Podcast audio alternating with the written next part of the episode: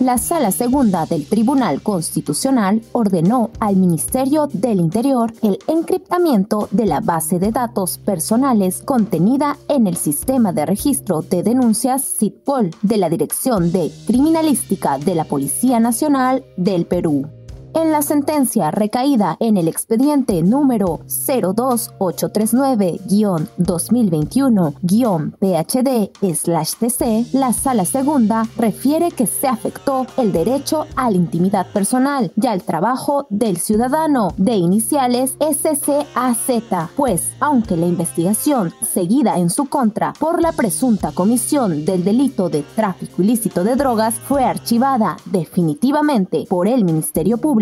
dicha información fue de conocimiento de la empresa Bocati Consulting, la que la derivó a diversas entidades, a pesar que el Ministerio del Interior aseguró que el registro no tiene carácter público ni debería ser de acceso a terceros. Como consecuencia de ello, la Sala Segunda dispuso la protección del derecho fundamental al olvido como manifestación de la autodeterminación informativa, el cual se encuentra reconocido en el inciso 6 del artículo 2 de la Constitución. Además, expresa que el derecho al olvido impone obligaciones a todo sujeto, estatal o privado, encargado o que participe en el tratamiento de los datos para su correcto tratamiento